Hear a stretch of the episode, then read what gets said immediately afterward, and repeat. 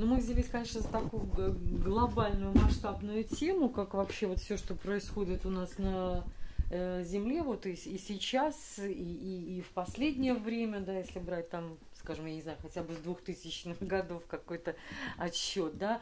Но вы знаете, вот я что-то подумала, давайте, может быть, сразу, как говорится, с места в карьер, да, а, вот в этих публикациях, которые вы мне переслали, я наткнулась на парочку любопытных фактов, да, о том, что, например, почему это у нас так часто на Каменном мосту э, трамваи с рельсов ходят, да, или вот э, та эта авария с водой в районе Браса, э, которую долго не могли ликвидировать, что все это не, не случайные вещи, вот в Риге, в Латвии у нас действительно э, достаточно таких точек проблемных, да, которые, о которых как бы вот так всерьез, может быть, не задумываются люди, думая, что это какие-то локальные аварии. Или не хотят задумываться. Mm-hmm. Тогда я начну с выставки, которая была в церкви Петра в 1988 году, где э, специалисты своего дела, представлявшие тогда Лат Гипрогорстрой, выставили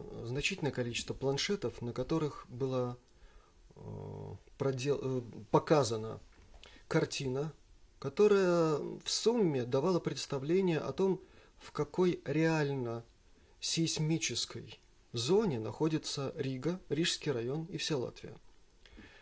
Эм, можно сказать совершенно спокойно, что эту выставку проигнорировали все первые лица тогдашнего советского государства – Сейчас ситуация усугубилась многими причинами, но от этого э, сама фактология не исчезла. Более того, она набирает силы, она набирает печальную статистику, и мы обречены на встречу с подобного рода фактами, как бы нам этого не хотелось. И дело заключается не в том, что кто-то очень сильно зациклился на какой-то теме каких-то разломов или еще на чем-то, что сегодня чуть ли не относят э, к разделу лженаука. Вы, наверное, знаете, что в России существует даже комитет по борьбе с лженаукой. Дело все в том, что срабатывает сумма факторов, которая и не учитывается. Учитываются какие-то отдельные факторы. Э, им придается какое-то значение на какой-то короткий срок, когда нужно сделать вид – что мы прореагировали, мы как-то что-то поняли, а дальше суета-сует, очередной снегообвал, очередная какая-нибудь э, подвижка природы в неприятную для нас сторону, и все забыто. То есть отсутствует системный подход в этой области. Э, что же на самом деле происходит? На самом деле то, чему мы являемся свидетелями – началось в самой своей активной фазе не сегодня, не в 2000 году, а по крайней мере в конце 70-х годов. Э, в начале 90-х годов это перешло в более острую фазу, о чем предупреждали ученые-системщики, такие как э, Алексей Николаевич Дмитриев, на него очень часто сегодня ссылаются очень многие исследователи – подходящий к проблемам системно. Об этом же говорил и предупреждал в своих работах Игорь Яницкий. На это же намекали и другие ученые, которые подходят к любой проблеме системно. А, и в, том... а в чем это выражается? Вот в каких явлениях? Это выражается в том числе и в усилении, учащении тектонических явлений, сейсмических явлений. И за последние 20 лет на этом поле было наработано огромное количество интереснейшей фактологии. То есть было доказано, например, следующее. Наряду с обычной сейсмикой, о которой мы имеем какое-то представление, существуют сейсмические события, протекающие в доли секунды, и которые не фиксируются нашими обычными сейсмическими датчиками или сенсорами. Их э, вот э, деятельность такого рода э, событий сейсмических, целостная деятельность, является отражением того положения, в котором сегодня находится Земля. А Земля сегодня претерпевает исключительно мощные э, системные изменения. в самых разных областях своего присутствия в мироздании. Это и внутренняя сейсмика, это и взаимодействие Земли как носителя тех или иных видов полей, электромагнитных, магнитных и других, с другими планетами Солнечной системы, с Солнцем. То есть вот о чем я говорю, когда э, обычно встречаюсь с теми или иными аудиториями и пытаюсь рассказать им системно, что происходит на самом деле, когда мы говорим о Земле как о существе фактически, э, переходящем из одной фазы существования в другую. И вот все это отражается на неких событиях, которые мы очень часто называем случайными. Э, видите ли, по своему первому образованию э, я радист, я заканчивал Рижский краснознаменный институт инженеров гражданской авиации, факультет авиационного радиоэлектронного оборудования. И нас учили как следует. Э, институт наш был полувоенный, и более того, доучившись до пятого курса, я оказался в группе, которая стала лучшей по военной подготовке. То есть из нас готовили ну, достаточно полноценных специалистов, системщиков и эксплуатационщиков. То есть тех, кто должен разбираться в сути процессов, с которыми они сталкиваются в процессе эксплуатации тех или иных видов оборудования или систем. Так вот, Земля – это система. И э, та математика, та физика, которой нас учили, сейчас еле успевает за той фактологией, которую мы наблюдаем. И я еще раз повторю, условно называем ее случайной. Если опираться на современную математику и физику, то уже много раз доказано и передоказано. Все, что касается процессов жизни, процессов энергоинформационного обмена – индивидуальной личности или человечества в целом с Землей или с любой ее ипостасью случайным быть не может. А скажите, а вот хорошо, вот а, о том, что э, э, в Риге, в Латвии бывали землетрясения, об этом я знаю уже достаточно давно. Да? Вот насколько чаще стали эти явления сейчас и, и по своей мощности, интенсивности они как-то изменились в плане Во-первых, увеличения? Если вы поднимете статистику хотя бы начиная с 2000 года, вы обнаружите, что события сейсмические стали чаще. И на территории Латвии в том числе. Это, во-первых, это жесткая фактология. От нее никуда не уйдешь. Это факты. Печаль заключается в том, что на территории Латвии находится только одна, да и то дышащая на ладан, сейсмическая станция в районе Лепы. Если бы их было больше – мы бы имели картину более объемную, если угодно. Это первое. Второе.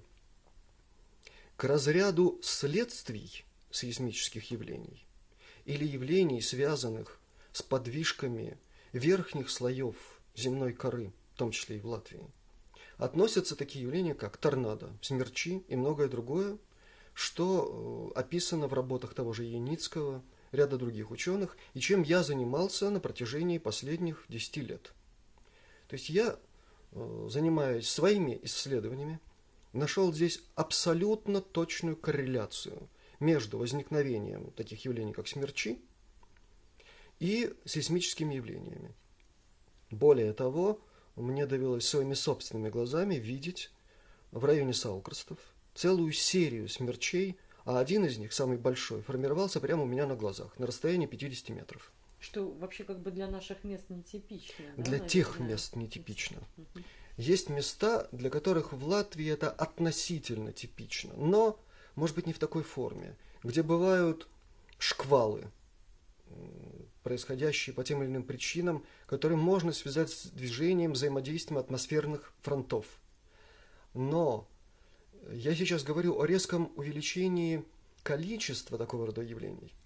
Я говорю о реальной статистике, которая наблюдается и которую я собираю со всех концов Латвии по каналам, которые мне доступны. И более того, был случай, когда в одной из газет русскоязычных я рискнул дать прогноз, основанный, во-первых, на собственных наблюдениях, а во-вторых, на информации, которую я получаю от ученых с мировым именем, которые занимаются в том числе и сейсмопрогностикой, и которые доказали свою научную состоятельность точностью своих прогнозов. Э, это было весной, совсем недавно, относительно несколько лет назад. И вот я рискнул, так сказать, поставил на кон свое имя, и оказалось, что, ну, к сожалению, промашки не произошло. И трамваи сходили с рейсов в некоторых местах в Риге в этот день, который был обозначен как день риска. И смерч наблюдался, и многое что еще, и снежные обвал, обвалы э, в каких-то местностях. То есть все это произошло разом.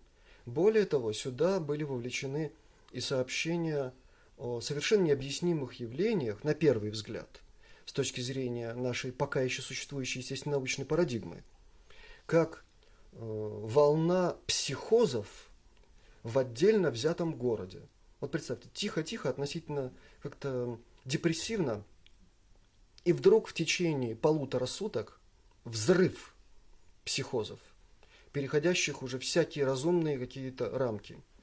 Это было на востоке нашей республики. То есть все это можно проверить, вся фактология до сих пор сохранена в архивах. И это только подтвердило э, взгляд на существо происходящих процессов как, э, скажем так, следствие энергоинформационного обмена неких сред между собой, между которыми оказался человек. Человек как наблюдатель.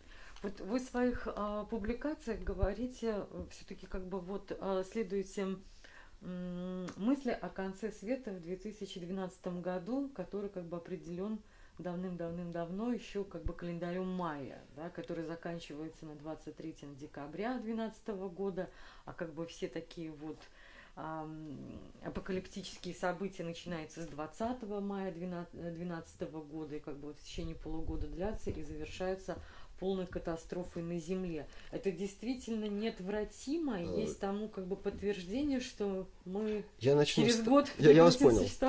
Начну с того, что ни в одной из моих публикаций я лично не утверждал, что грядет конец света.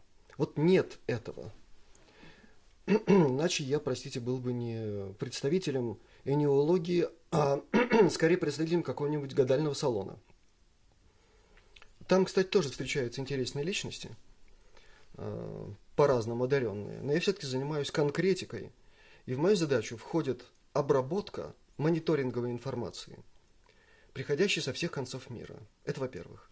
Во-вторых, анализ скрупулезный по возможности, ну сейчас компьютерная техника позволяет это сделать, сведение воедино всех потоков информации и после этого совершение каких-то умозаключений которые сводятся сейчас к следующему. То, о чем мы сейчас говорим, безусловно, не есть э, конец света в каком-то эсхатологическом понимании. То есть вот э, какая-то шторка закрывается, и дальше ничего не видно, ничего не существует и так далее, и так далее. Это неверно по многим причинам. Я бы не хотел сейчас углубляться в обсуждение этого – Потому что, в конце концов, это, это не научно. А научно является, научным является то, что планета, как целостный, живой, самоорганизующийся такой организм, находящийся в определенных взаимоотношениях с другими планетами Солнечной системы, претерпевает некую быструю метаморфозу. И вот это может быть связано с очень быстрым изменением э, угла наклона оси вращения Земли по ряду данных, которые на сегодняшний день, буквально на сегодняшний день мы, мы имеем, это уже происходит. Но мы не имеем информации об этом от ведущих мировых научных сообществ по какой-то причине. А почему, вот как вы думаете? Я убежден, что за этим стоят интересы тех сил, которые финансируют современную науку. То есть современной науке не э, Современ... выгодно э, Нет, не, не выгодно не современной науке. Там есть очень много э, очень честных, порядочных ученых, но которые достаточно жестко вписаны в современную жизнь и не хотят лишиться грантов, э, финансирования по своим излюбленным направлениям. А у меня уже были случаи общения с учеными, которые мне открытым текстом так и сказали. Если я хоть где-то, хоть как-то упомяну э, фактологию, связанную с твоей темой, после этого я перестаю получать финансирование своей работы. Меня об этом предупредили. То есть после общения с вами именно, Не да? только со мной, но и с другими интересующимися. Это во-первых. Во-вторых, если угодно о том, что Земле предстоит некая трансформа, нас предупредили не только майя, на которых все зациклились, к сожалению. Ведь э, древний египетский календарь сакральный, который сегодня можно приобрести в книжном издании в каком-нибудь, он тоже заканчивается в 2012 году и в конце года по нашему летоисчислению. Об этом же говорит Дендерский календарь. Он тоже был изготовлен в Египте. Об этом же говорит сакральный календарь Тибета. Я с ним имел великое счастье ознакомиться воочию. Ну хорошо, если один, ну два источника ошибаются, знаете, три – это уже многовато. Это с этой стороны. Со стороны предтеч наших, которые умели строить такие сооружения, как, например, э, комплекс пирамид на плато Гизех. О том, как их строили, до сих пор ни малейшего представления у нашей официальной Нобелевской науки. Тем не менее, в этих объектах также заключена информация о неких событиях, долженствующих случиться именно в 2012 году. То есть они настолько математически точны, имеют в себе настолько поливариативную информацию, что там есть и это, если угодно. Математики уже до этого докопались. Но их, их просто не пускают в так называемые серьезные научные журналы. Ну, простите, у нас конец света предсказывали уже неоднократно за последние... Я в этом не участвовал. Нет, я как вопрос не к вам, да, но просто очень часто, да, назначаются какие-то даты, что вот это будет последняя дата существования Земли или там вообще человечества и так далее, и так далее. Сроки проходят, и мы как бы... Вы знаете, для меня понятие что? человечество и цивилизация – это совершенно разные вещи. То есть, если э, серьезно отнестись, например, к заявлению американских ученых, которые совсем не так давно, еще три года не прошло, как заявили через свои рупора, что в сентябре 2012 года Солнце, по их, причине, по их мнению, обязательно плюнет в сторону Земли сгустком плазмы, после чего отключится все электричество. Это такое заявление было. Оно о чем-то говорит. Кстати, после этого как-то все раз и замолчалось, и потом начали появляться какие-то смехотворные отговорки, что мы имели в виду не это, мы имели в виду другое нечто. Но все эти отговорки являются пустым звуком, просто пшиком на фоне заявления сообщества гелиоастрофизиков, то есть те, которые занимаются изучением Солнца, которые не так давно заявили, мы ничего теперь не понимаем в поведении Солнца. И спрашивается, как можно что-то предсказывать, если гораздо большее научное сообщество говорит о том, что мы не понимаем, что происходит на Солнце, какие процессы там происходят. А ведь Солнце командует всеми процессами на Земле. А Юрий, а скажите, вот хорошо, если мы вернемся опять э, в Латвию, да, то в, вот в эти два года, 11 12 пока мы еще как бы не, не столкнулись с каким-нибудь апокалипсисом, а что вот по вашим наблюдениям может сейчас вот происходить и происходит? Вот то, то говорят там зима ненормальная, то лето там необычное, то вот что нас ждет, скажем, вот в, в этом году и следующем? Вот? А, я начну с апокалипсиса. Все-таки в переводе это означает откровение. В этой книге э, Нового Завета, она завершает Новый Завет – описана не катастрофа, в результате которой все гибнут, а эта книга завершается вселенским праздником, праздником душ тех, кто вел себя праведно в течение какого-то времени, которое наступает, э, будучи предвозвещено какими-то событиями. Вот эти события иносказательно описаны в этой книге. Вот что такое апокалипсис. Дальше. Вы знаете, мы с вами здесь хорошо, приятно беседуем, а ведь кое-где до сих пор в Латвии отсутствует электричество. Уже больше двух недель. Для этих людей наступил конец света. Для этих людей наступили невыносимые условия существования, и у меня есть сведения, очень прямые, о том, что в ряде из этих мест резко увеличился суицид. Для этих людей вместе с электричеством закончились человеческие, приличествующие современному образу жизни условия существования, и они их не вынесли. Они ушли из этой жизни. Вот такой микро, э, микро, если угодно, апокалипсис, да, в его эсхатологическом понимании. Дальше. Нам повезло в том, что Латвия находится в относительно спокойном сейсмически месте. Тем не менее, у ее берегов, у берегов моря, рядом с Курзами, уже не единожды наблюдали сейсмические явления. Во всем Балтийском регионе за последние два года резко усилилась сейсмика. Резко. В разы.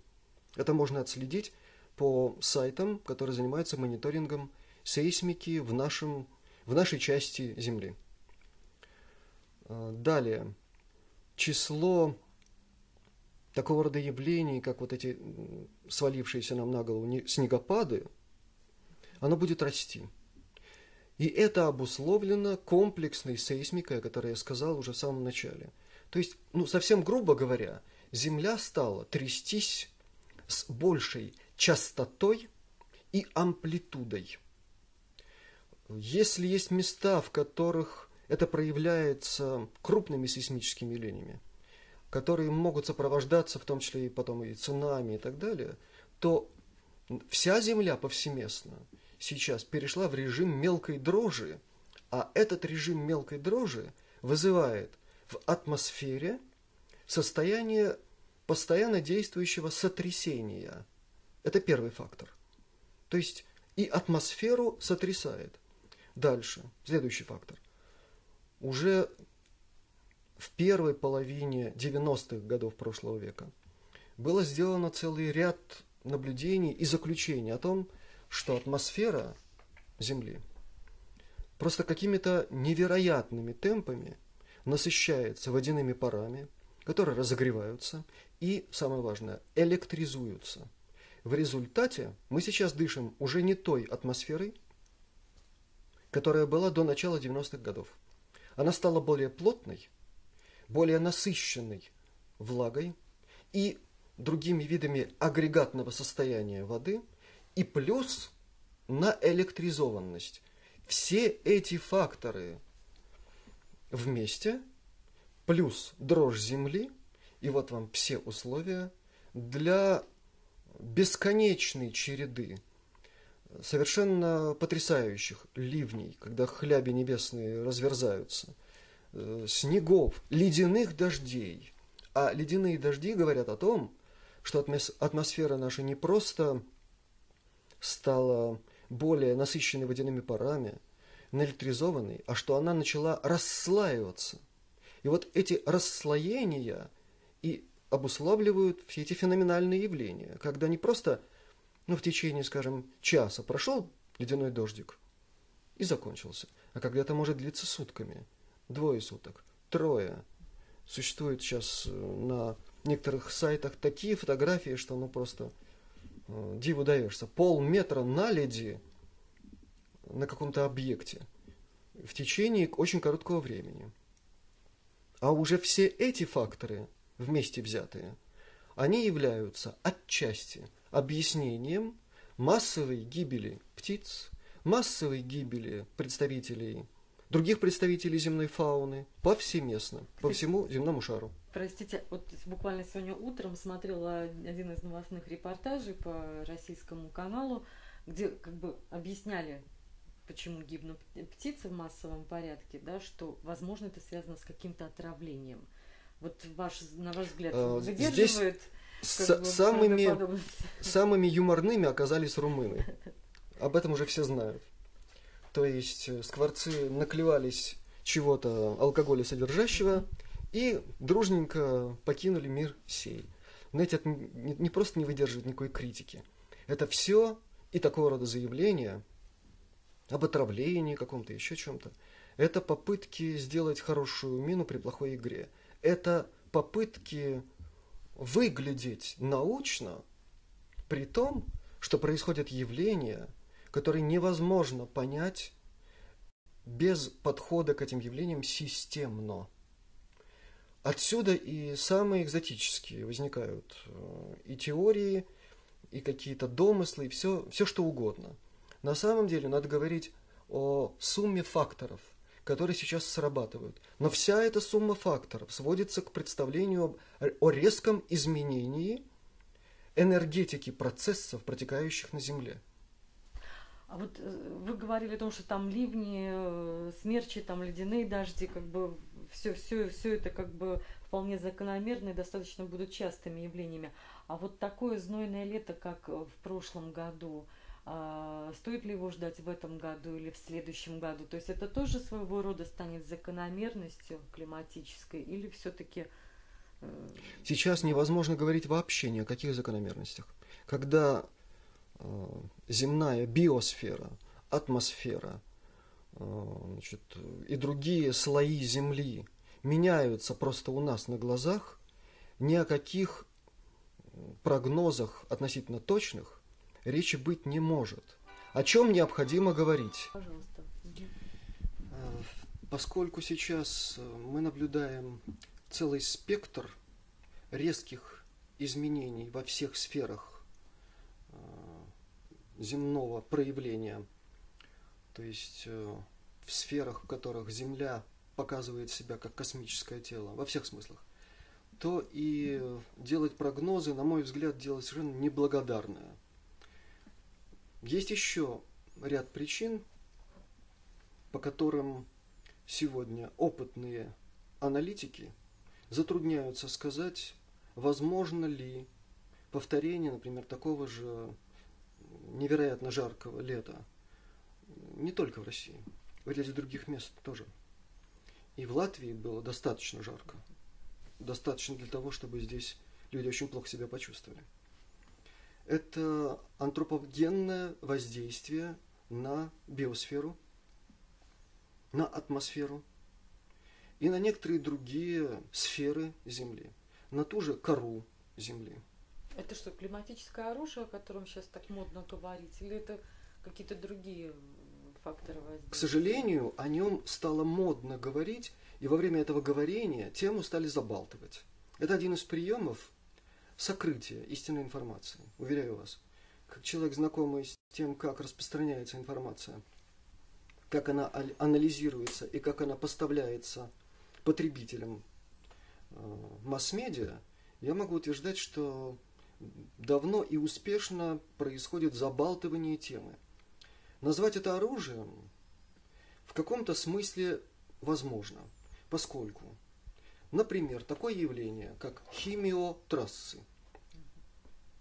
наблюдаемые повсеместно, глобально, на всей Земле, существуют спутниковые съемки регионов Земли, в частности, Соединенные Штаты Америки. Вот спутник снял химиотрассы в течение суток.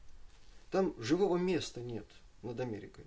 Есть маленькие ячейки, э, которые удивительным образом совпадают с такими местами, как Вашингтон, ряд других достаточно значимых мест. А все остальное покрыто вот этими линиями.